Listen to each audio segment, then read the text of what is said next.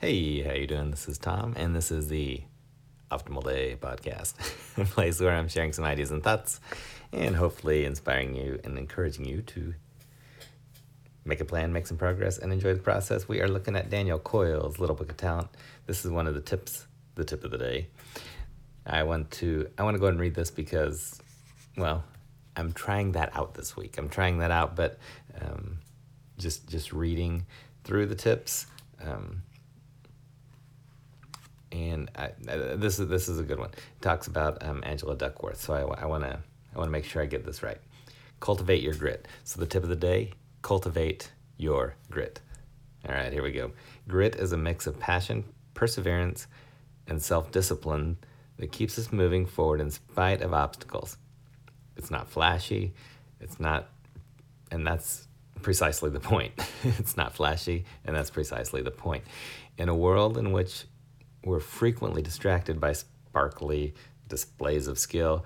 Grit makes the difference in the long run. All right, here, here's where Angela Duckworth comes in. Recently, the University of Pennsylvania researcher named Angela Duckworth measured the influence of grit on 1,200 first year West Point cadets before they began their brutal summer training course called the Beast Barracks. Before the course began, she gave the cadets a brief test 17 questions that asked them to rate their own ability to stick to a goal, to be motivated by failure, to persist in the face of obstacles. And it turns out that this test, which took about two minutes to complete, was uncannily accurate at predicting whether or not a cadet succeeded, far exceeding West Point's complex set of predictive criteria, including IQ and psychological test results grade point average, and physical fitness. The grit test has been ver- has been used. This grit test has since been used to predict success in schools, in business, and in a variety of other settings. Grit isn't born, it's developed like a muscle. And that development starts with awareness.